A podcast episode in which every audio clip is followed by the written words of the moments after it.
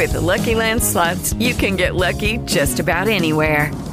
This is your captain speaking. Uh, we've got clear runway and the weather's fine, but we're just going to circle up here a while and uh, get lucky. No, no, nothing like that. It's just these cash prizes add up quick. So I suggest you sit back, keep your tray table upright, and start getting lucky. Play for free at LuckyLandSlots.com. Are you feeling lucky? No purchase necessary. Void where prohibited by law. 18 plus terms and conditions apply. See website for details.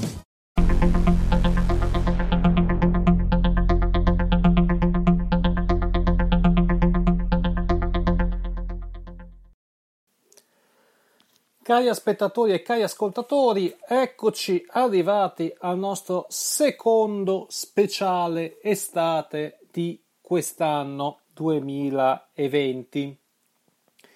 E per chi non lo sapesse, questo è un podcast dedicato alla simulazione, in particolare didattica ludica, cioè a mostrare quello che i giochi, in particolare da tavolo, ma non solo, possono aiutare, possono eh, appoggiare in una regolare formazione storica, anche semplicemente un appassionato, e stavo giusto domandandomi cosa, su cosa strutturare un po' di, uh, di future puntate, stavo domandandomi su quali argomenti potessi iniziare a, iniziare a soffermarmi. Io il prossimo anno io insegno italiano e storia in un istituto tecnico di Aprilia e, e quindi anno avrò probabilmente un, sicuramente una quarta e una quinta, eh, probabilmente due quinte, adesso vedremo. Comunque sia, quindi stavo guardando il programma di, questi, di queste classi che praticamente dal 700 ai giorni nostri. Stavo perdendo un po' la fe, la speranza, perché comunque sia avevo bisogno di iniziare a studiare qualche gioco nuovo, poi mi sono reso conto che in realtà c'era un gioco che conoscevo ormai benissimo, di cui spesso ho parlato nel podcast, diciamo così, base, de, che è il Giannizzero Nero, che è il podcast della pagina, di cui questo è uno spin-off, fra l'altro, che è il podcast della pagina del gruppo Facebook Casus Belli Board War Games, associazione di wargame di Latina, e Twilight Struggle effettivamente è uno dei giochi che conosco meglio e che mi ha dato anche molte soddisfazioni e, e di cui tra l'altro sono uno degli organizzatori del campionato nazionale che se nei primi anni si svolgeva con il supporto di Asmode Italia, che ringrazio sempre perché è stata all'epoca si chiamava ancora Asterion, ha sempre sostenuto questi nostri progetti didattica ludica, anche dandoci eh, giochi, eh, scatole, scatole, prova e simili, eh, come quella per, su cui sto per giocare adesso. E, ci ha anche sempre sostenuto sul campionato nazionale, almeno fino a che avveniva a livello, diciamo così, eh, da tavolo, dandoci premi. E... Perché a livello da tavolo Ecco Max che usa subito la carta della Cina, no, per la carta della Cina c'è tempo, bisogna aspettare Max. Comunque sia, Diamo benvenuto a Max Gotti, che è, il, è lo speaker della radio del Giannizzero Nero, di cui sabato, se non sbaglio, andrà in onda le ultime due puntate dell'anno, dell'anno della stagione, le 49 e la 50, quindi alle 18.45 sabato. E ehm, sabato per chi non, non, ci segue in diretta, che sarà il 18 luglio. Ehm, quindi, eh, dicevo, campionato che fa- abbiamo fatto nei primi anni della manifestazione Gioco e Storia di Piana e le Orme, anche questa già dal titolo ovviamente molto legato all'unione eh, e all'aspetto didattico che appunto il gioco può portare a uno studio storico. Poi, quando pian piano ci siamo resi conto che in realtà ormai il gioco stava trasferendosi sull'online, per fortuna perché la Playdeck ha fatto una splendida trasposizione senza praticare, so, chiaramente dico un'esagerazione, ma senza praticamente bug, un qualcosa che ti riesce veramente a simulare bene il gioco a distanza eh, e di cui adesso curo eh, il campionato nazionale a questo punto online. Eh, a questo punto online. Ehm, bene, ehm, Stavo, mi, mi, sono un attimo perso perché Max intanto ha scritto almeno di speciali extra, quindi sì, anche, anche la radio del Giannizzero come questo probabilmente farà degli speciali extra, come forse farà anche il Giannizzero Nero. L'anno scorso è stata molto bella la puntata in cui il professor Mauro Faina, il Giannizzero Nero, ci ha parlato dell'invasione di Berlino, che poneva fine alla seconda guerra mondiale.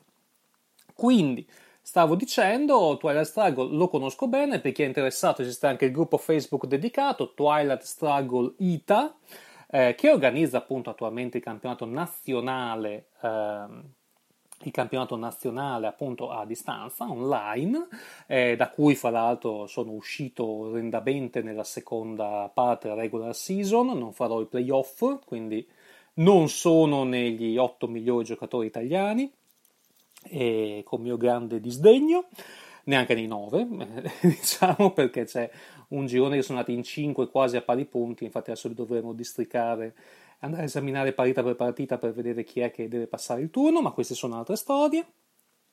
Comunque sia, eh, visto che appunto non giocherò quest'estate perché il campionato nazionale sono già uscito, eh, ne approfitterò per approfondire appunto il discorso, eh, il discorso didattico-ludico. Quindi cosa faccio? Mm, in realtà faccio un qualcosa che chi ha sentito le mie precedenti puntate dedicate ai giochi Fire in the Lake e soprattutto 13 minuti dedicati alla crisi di Cuba già sa, cioè prendo un gioco e praticamente un, un card driven o un card assisted come nel caso dei coin, vi passo le trasmissioni di Riccardo Masini per sentire la differenza fra i due termini, perché adesso non, insomma, adesso non, non ho tempo e comunque sia, insomma, è un gioco che, in cui le carte sono fondamentali e le carte ricordano eventi effettivamente avvenuti e possono servire come approfondimento. Quindi prendo il gioco e sostanzialmente disponendo gli eventi come sono avvenuti storicamente, guardo come il gioco si evolve ed è anche un'occasione per andare un poco ad approfondire i vari eventi. Eh, quindi in pratica che succede? Succede che nessuna partita vera fra due giocatori Twilight Struggle potrà mai andare in questo modo. In primis perché è quasi impossibile che le carte che vengono mescolate all'inizio della partita possano uscire esattamente in questo modo. Al secondo punto perché tutte le carte in questi card driven, e Twilight Struggle quasi tutte insomma, ehm, tutti i card driven funzionano che tu hai delle carte che possono essere a favore della tua fazione o a favore di quella avversaria e che puoi usare come evento o come operazione come punti operazione per fare colpi di Stato, per aumentare la tua influenza, eccetera. Eh, ecco, io ovviamente cercando di fare qualcosa di, fra virgolette, storico, cercherò di sparare tutti gli eventi consecutivamente per vedere come va avanti il gioco e, e quindi in realtà non è qualcosa che una partita succede. Così come per esempio, gioco, per esempio, sicuramente posso già dire che storicamente il gioco prevede anche la corsa allo spazio tra Unione Sovietica e Stati Uniti, perché chiedo scusa, non l'ho ancora detto, Twilight Struggle è un gioco che vuole simulare la guerra fredda, il sottotitolo infatti è Guerra fredda 1945-1989, ecco c'è un sistema per scartare le carte che darebbero troppo vantaggio all'avversario se giocate, eh, vengono lanciate cosiddette nello spazio e andare avanti lungo la corsa allo spazio dà dei punti bonus bonus, dei vantaggi. Ecco, questo non lo farò e quindi sicuramente non seguiremo l'aspetto spaziale che invece come è avvenuto effettivamente storicamente con l'arrivo poi del, degli Stati Uniti per primi sulla Luna. Quindi, eh, messo un po' giù com'è la situazione, adesso vado a descrivere più o meno quello che ho davanti a me. Davanti a me ho la plancia, quindi se qualcuno vuole farmi compagnia può disporre anche lui la sua. Ehm, plancia in cui abbiamo una situazione appunto nel 45. La guerra è appena finita, la seconda guerra mondiale, e inizia veramente uno scontro che durerà più di, più di 40 anni tra la cosiddetta guerra fredda, appunto, tra gli Stati Uniti e l'Unione Sovietica. I due giocatori interpretano Unione Sovietica, appunto, e Stati Uniti. Però la plancia non è vuota, mm, è già presente, sono già presenti un po' di pedine che indicano l'influenza che il... Eh, Ecco qua, saluto Agostino, vecchissimo e grandissimo amico, uno dei ragazzi che posso dire ho tirato su e purtroppo condotto verso il drammatico mondo dell'archeologia, perché faceva i campi archeologici con me e poi dopo mi ha seguito in tutto questo tempo, mi fa tantissimo piacere averlo fra gli ascoltatori. Eh, sì, hanno vinto gli Stati Uniti a meno che non c'entri Kubrick, come appunto dicono i complottisti, ma Agostino non lo sa, ma Max è una vita che mi chiede facciamo una trasmissione dedicata alla pseudoscienza scienza che dice che non si è mai stati sulla Luna e magari un giorno lo faremo. Ecco, quindi attenzione a fare queste battute, Agostino, che mi fai scattare Max, che è l'altro ascoltatore di oggi. Invito anche se c'è qualcun altro in ascolto a farsi sentire sulla chat, che mi fa sempre piacere. Così più siamo, più possiamo condividere.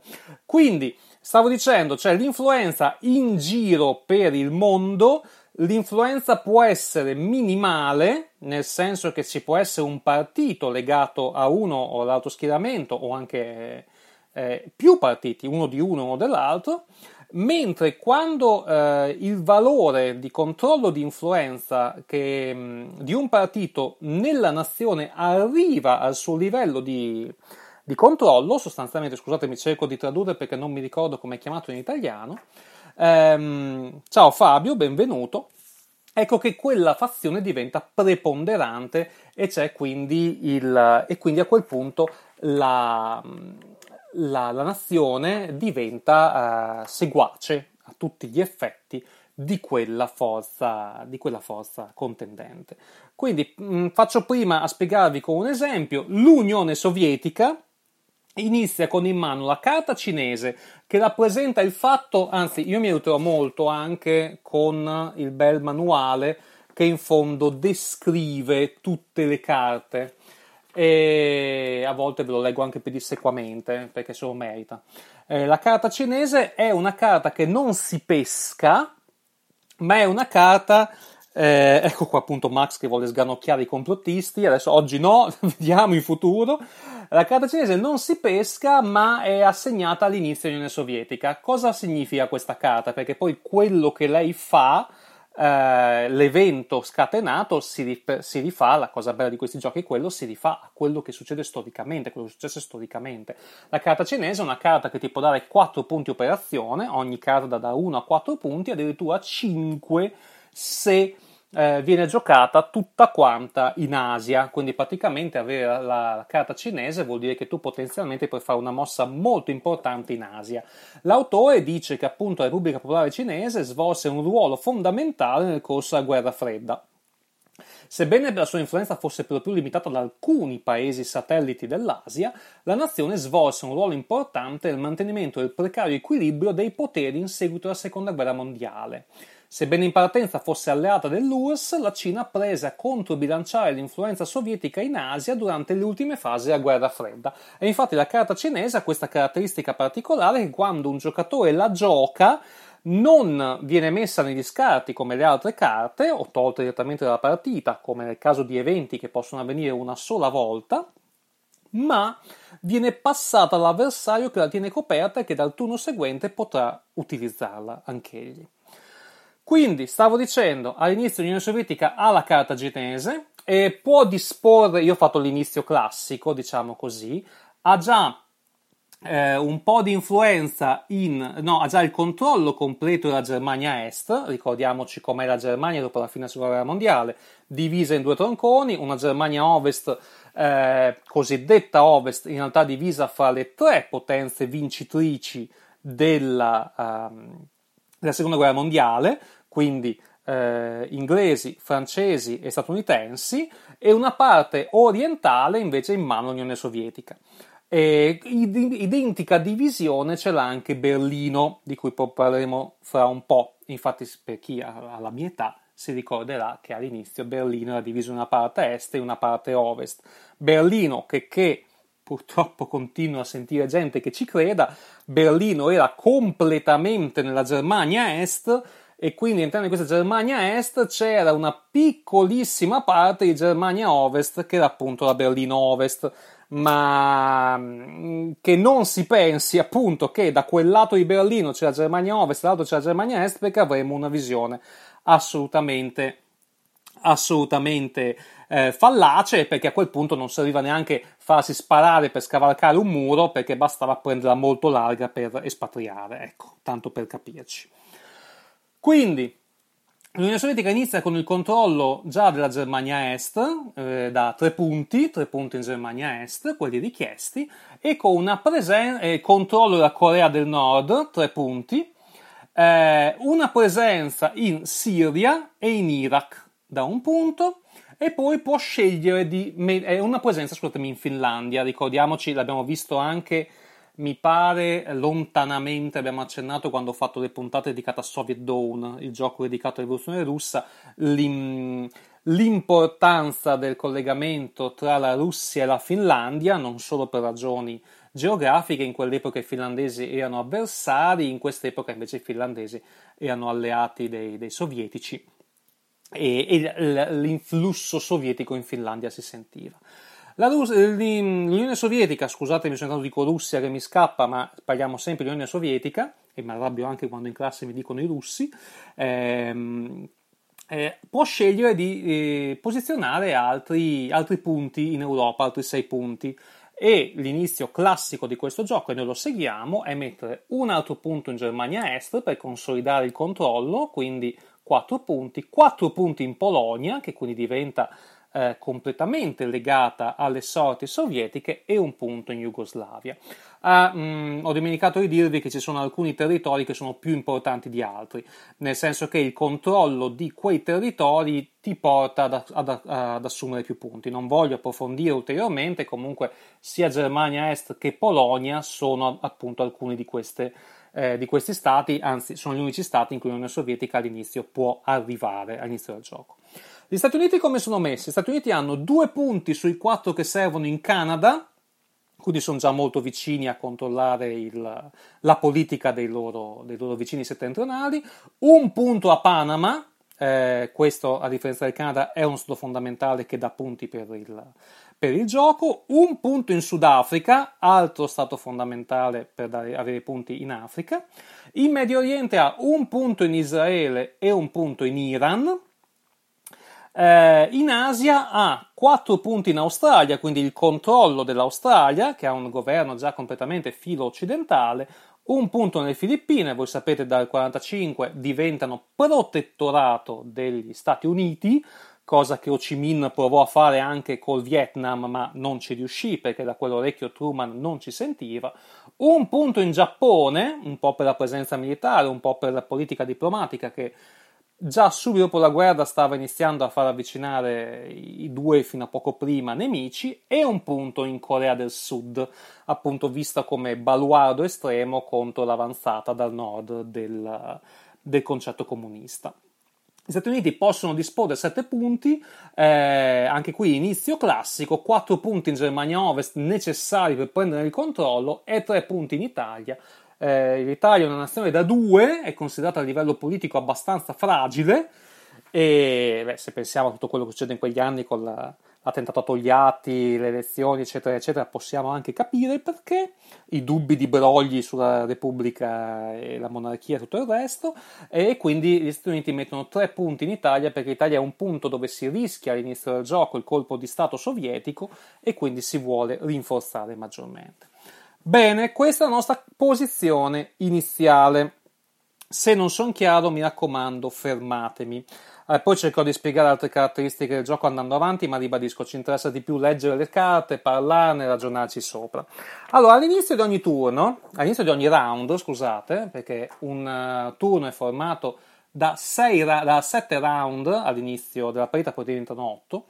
Nel primo round si, gio- cioè si gioca una carta contemporaneamente all'altro eh, che si scoprono insieme e gli eventi avvengono automaticamente. È l'unico momento del gioco, eh, l'inizio appunto di ogni turno, in cui eh, gli eventi si attaccano e basta. In tutti gli altri casi si può scegliere se usare l'evento o usare la carta operazione. Eh, bene, Iniziamo. Eh, allora, io cosa ho fatto per simulare questa parte? Ho cercato, come dicevo, di fare una sequenza cronologica. La sequenza cronologica si basa in realtà sugli anni, nel senso che se ho quattro carte del 47, poi le mescolo tra di loro e vediamo un po' come viene fuori. Ehm, e... Però sì, mettere tutto quello che avviene in un anno, poi quello che avviene in un altro anno, eccetera, eccetera. Cercando di mettere, quando si parla di guerre, l'anno in cui finisce, e cercando di mettere quando si parla invece di altri accadimenti eh, l'anno in cui iniziano, cioè ad esempio fra poco, vabbè, fra poco lo vedrete insomma. Come inizia la partita? Inizia con eh, i sovietici che giocano come headline, come carta iniziale, gli scienziati nazisti catturati e, i e gli americani che giocano i disertori. Allora, eh, Scienziati nazisti catturati è una carta che ci ricorda come dopo la seconda guerra mondiale c'era un'enorme ricerca di questi scienziati. La Germania, anche se non, per esempio non era riuscita a sviluppare eh, una bomba atomica come avevano fatto gli statunitensi, era comunque una uh, nazione che tecnologicamente, soprattutto nella cosiddetta arte missilistica, era assolutamente all'avanguardia e quindi i, i più ricercati erano proprio eh, gli, gli, scienziati appunto che si occupavano di tecnologia bellica.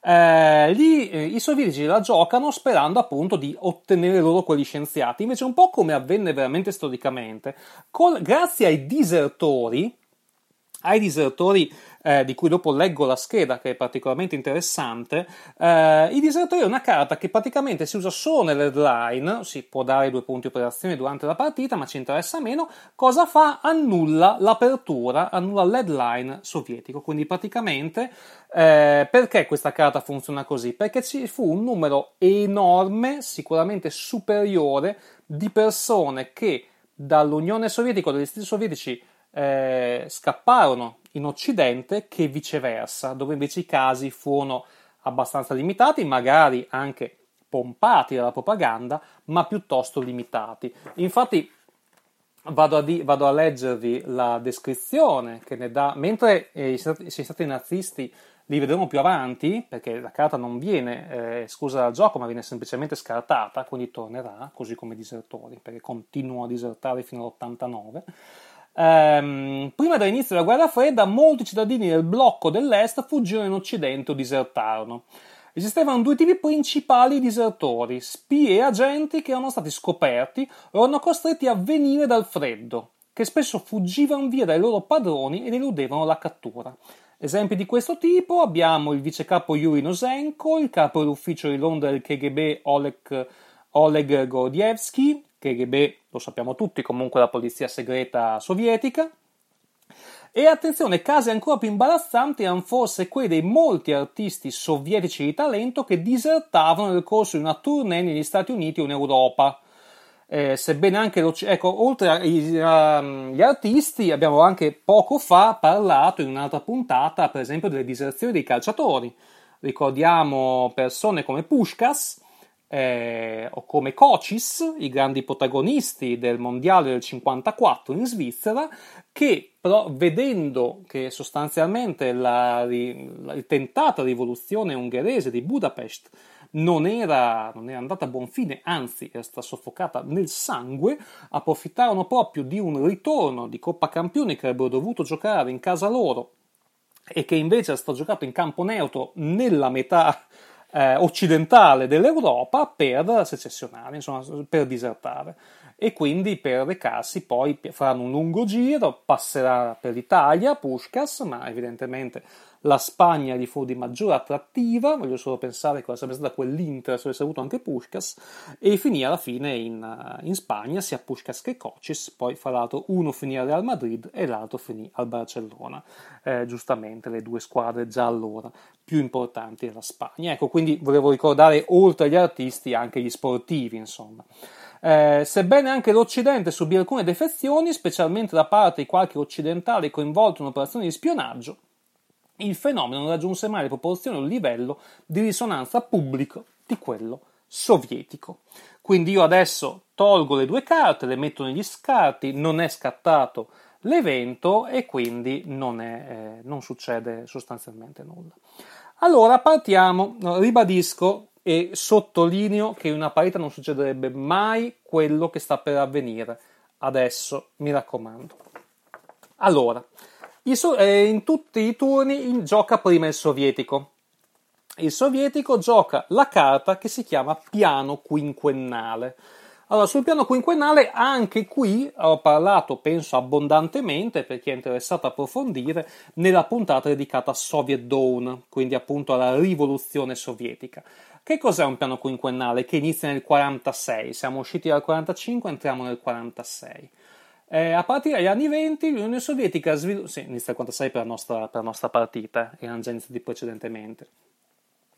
L'Unione Sovietica sviluppò una vera e propria ossessione per una pianificazione centralizzata della sua economia e dello sviluppo industriale. 12 progetti di questo tipo furono adottati dall'URSS nel corso della sua storia.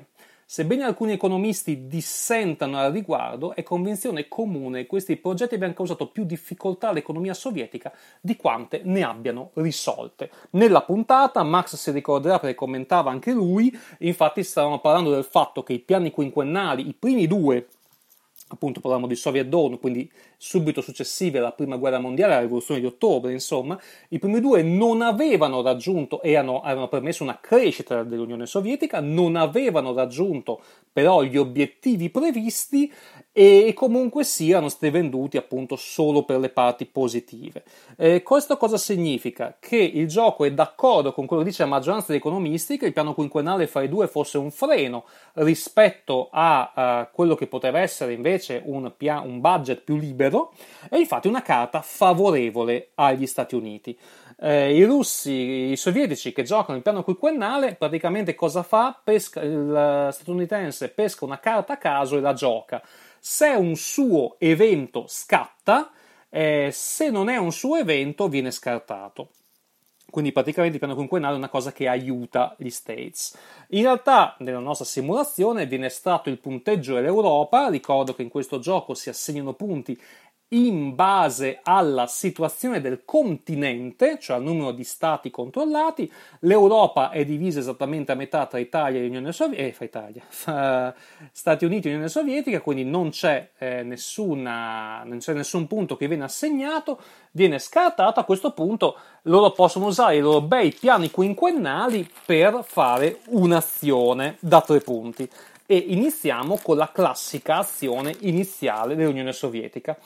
Eh, Agostino ci, ci, ricorda, grazie Ago cerca di venire anche alle prossime puntate, eh, perché Ago gioca anche a Twilight Struggle, eh, pure la ricerca archeologica venne programmata all'interno di specifici piani quinquennali, programmavano veramente tutto, esattamente, grazie a Agostino, assolutamente, anche le parti, diciamo così, culturali erano previste. Eh, la classico inizio dell'Unione Sovietica, colpo di Stato in Iran. Eh, classico inizio che purtroppo è qualcosa che poi è avvenuto eh, anche se in realtà un po' dopo rispetto al momento che stiamo esaminando qua. Comunque giochiamolo normalmente. Colpo di stato in Iran, si tira il dado 2, 3, 2, 5, 4.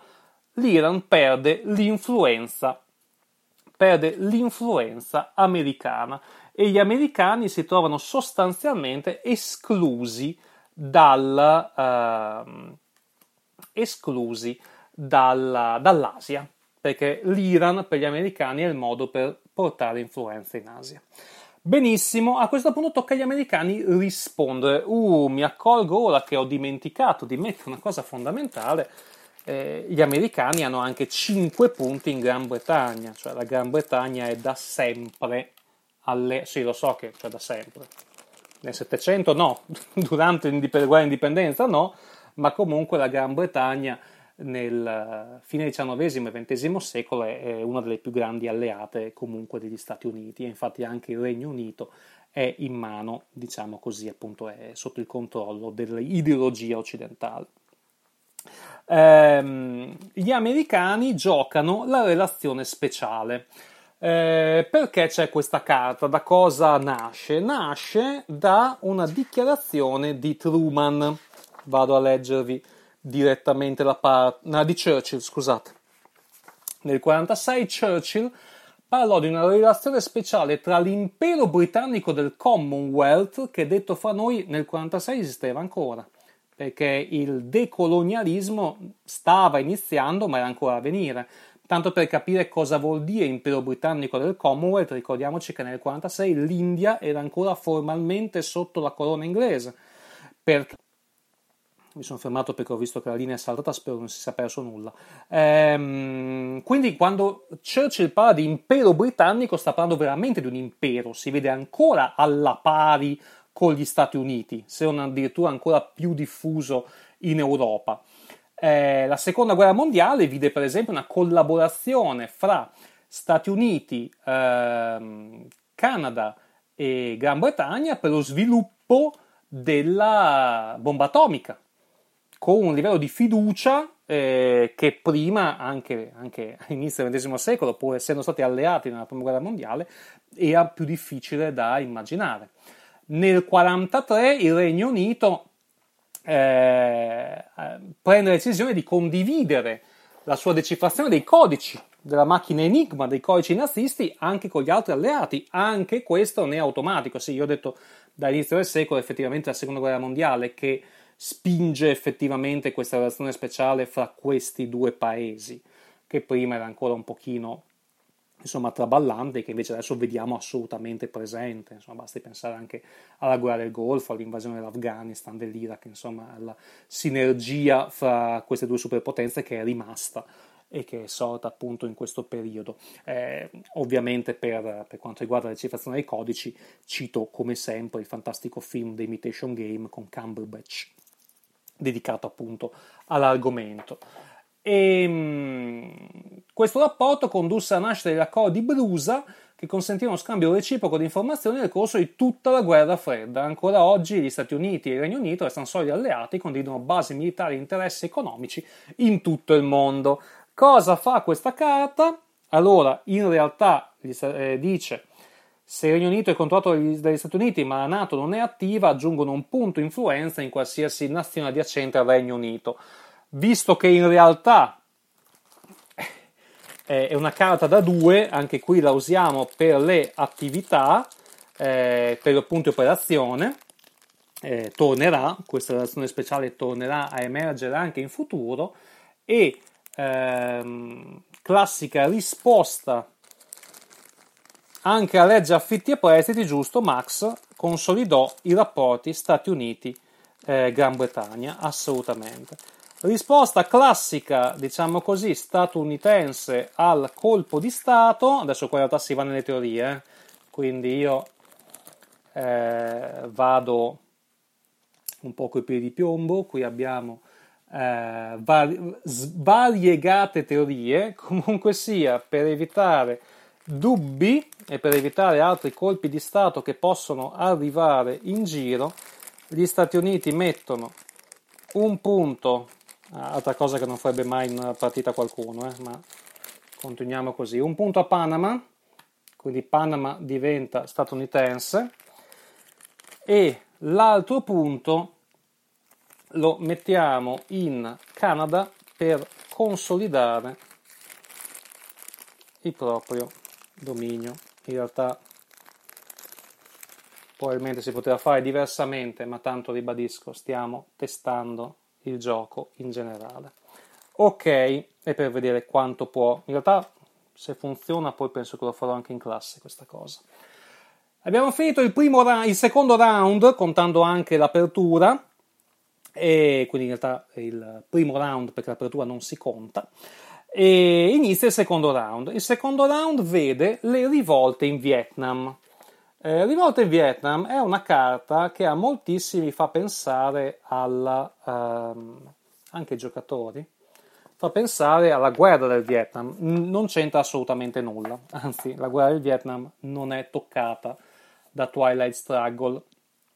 E rivolte in Vietnam sono quelle eh, che si scatenarono nel 1946 guidate da Ho Chi Minh, che poi sarebbe divenuto il presidente del Vietnam, eh, contro l'occupazione giapponese. Quindi assolutamente, eh, assolutamente, anzi, apprezzate dall'Occidente. Allora, com'è che una carta favorevole alla, all'Unione Sovietica? Perché Ho Chi Minh all'inizio ehm, fece moltissimi appelli verso Truman dicendogli rendici come le Filippine, cioè rendici un protettorato. E Truman non si fidò mai perché comunque sia il, la vicinanza tra, ehm, tra, il, tra il Vietnam del Nord e il, diciamo così, il fronte sovietico era abbastanza acclarata, era abbastanza dichiarata o, come in ogni profezia autoavveranti, proprio in seguito al non, eh, non intervento statunitense, eh, si, si, stabilì.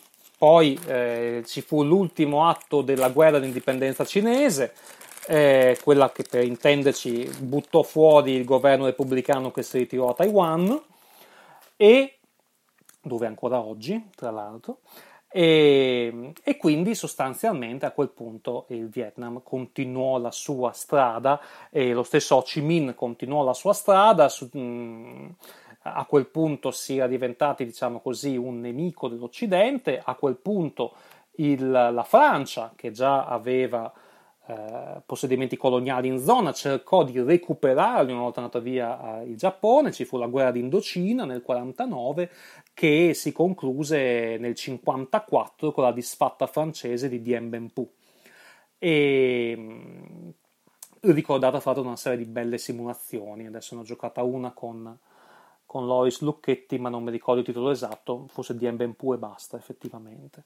E mm, quindi queste rivolte in Vietnam sono quelle proprio del 46, quelle che mettono in piedi tutto quello che poi avverrà successivamente. La carta fa mettere due punti Unione Sovietica di influenza in Vietnam e poi ha, un contro- ha un'importanza tale che il, l'Unione Sovietica per il resto del turno avrà un punto in più per fare operazioni nel sud-est asiatico. Benissimo. Gli Stati Uniti invece, prima che la situazione peggiori, giocano la carta punteggio del Medio Oriente.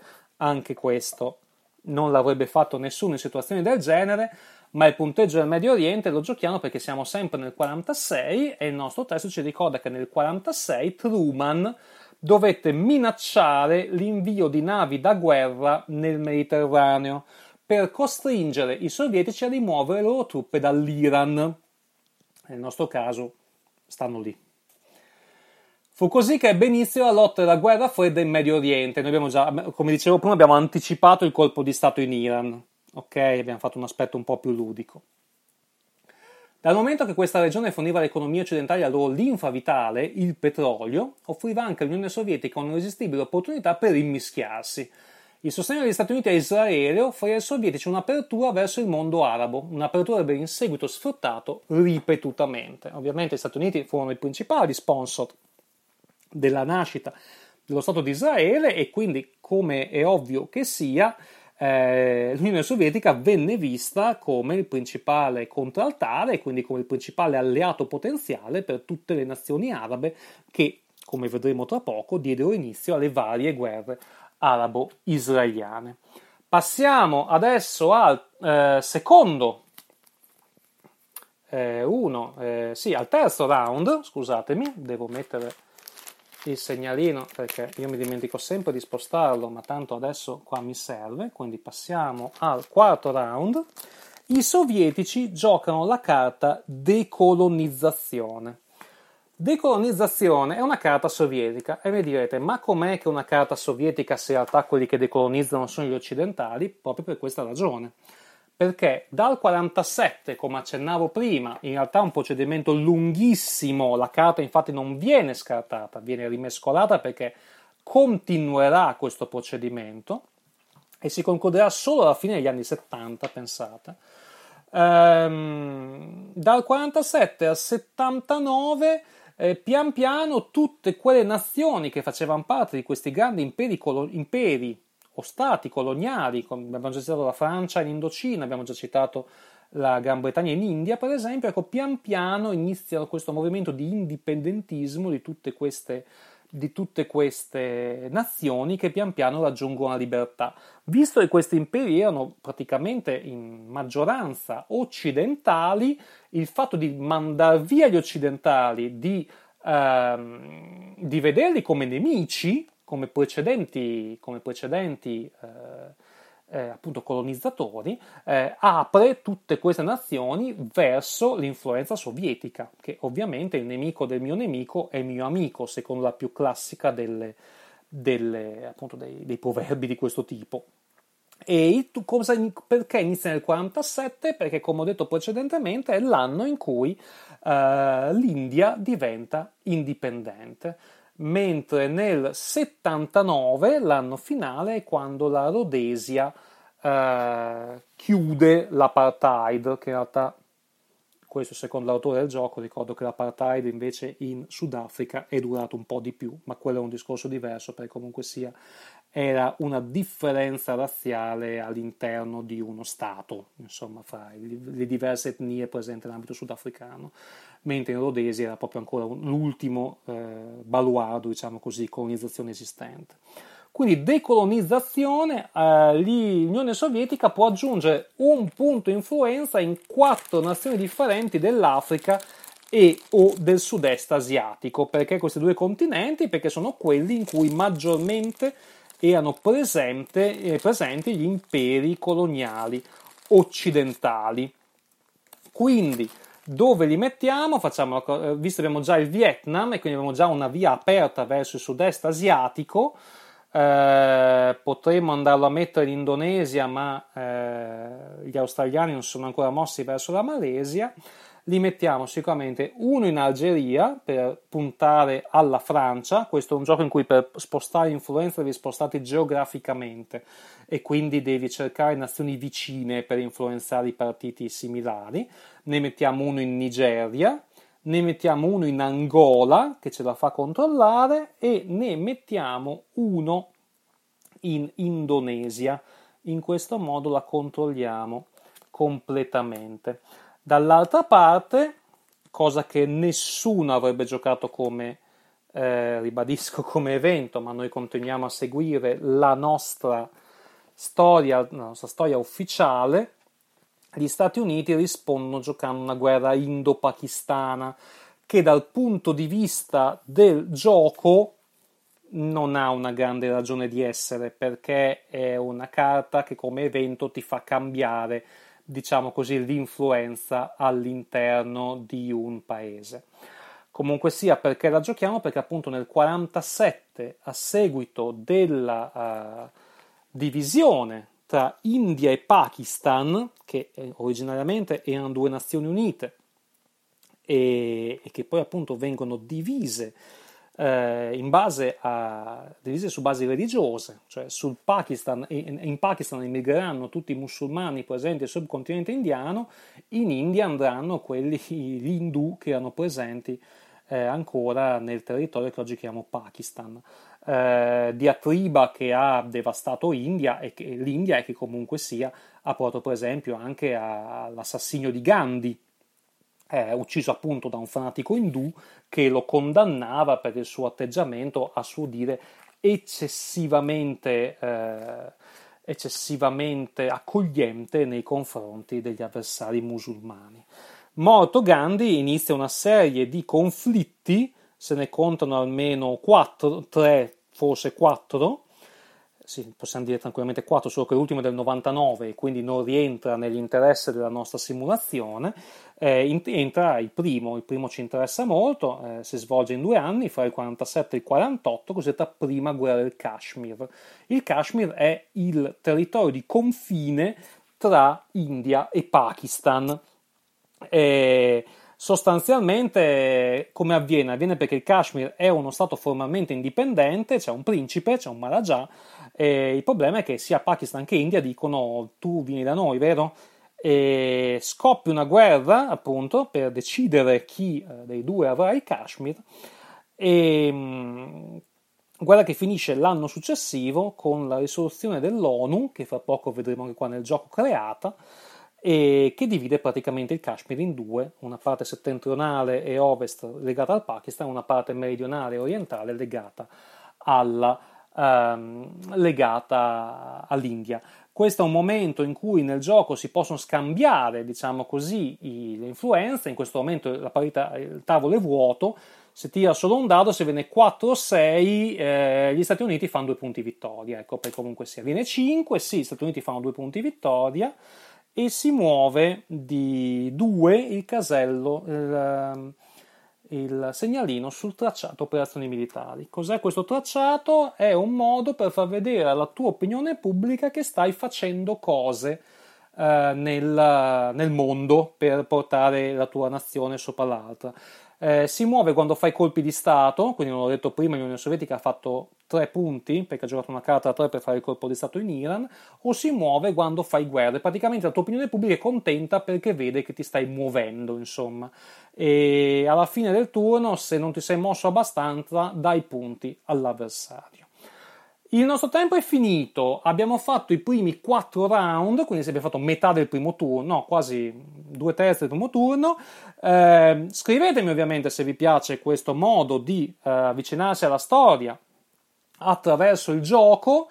E grazie perché è stato con noi come sempre e penso che anche le prossime puntate, e ce ne saranno un po' perché le carte sono un bel numero, continueranno con la nostra storia. In fondo siamo arrivati al 47-48 prima di arrivare all'89 ce ne vuole. Grazie ancora per chi c'è stato e appuntamento la prossima volta per sapere gli orari delle dirette, come sempre, Casus Belli Boardwalk Games su Facebook o anche Marco Mengoli, mio, la mia bacheca su Facebook. Grazie a tutti e alla prossima occasione. Lucky Land Casino asking people what's the weirdest place you've gotten lucky? Lucky? In line at the deli, I guess? Aha, in my dentist's office.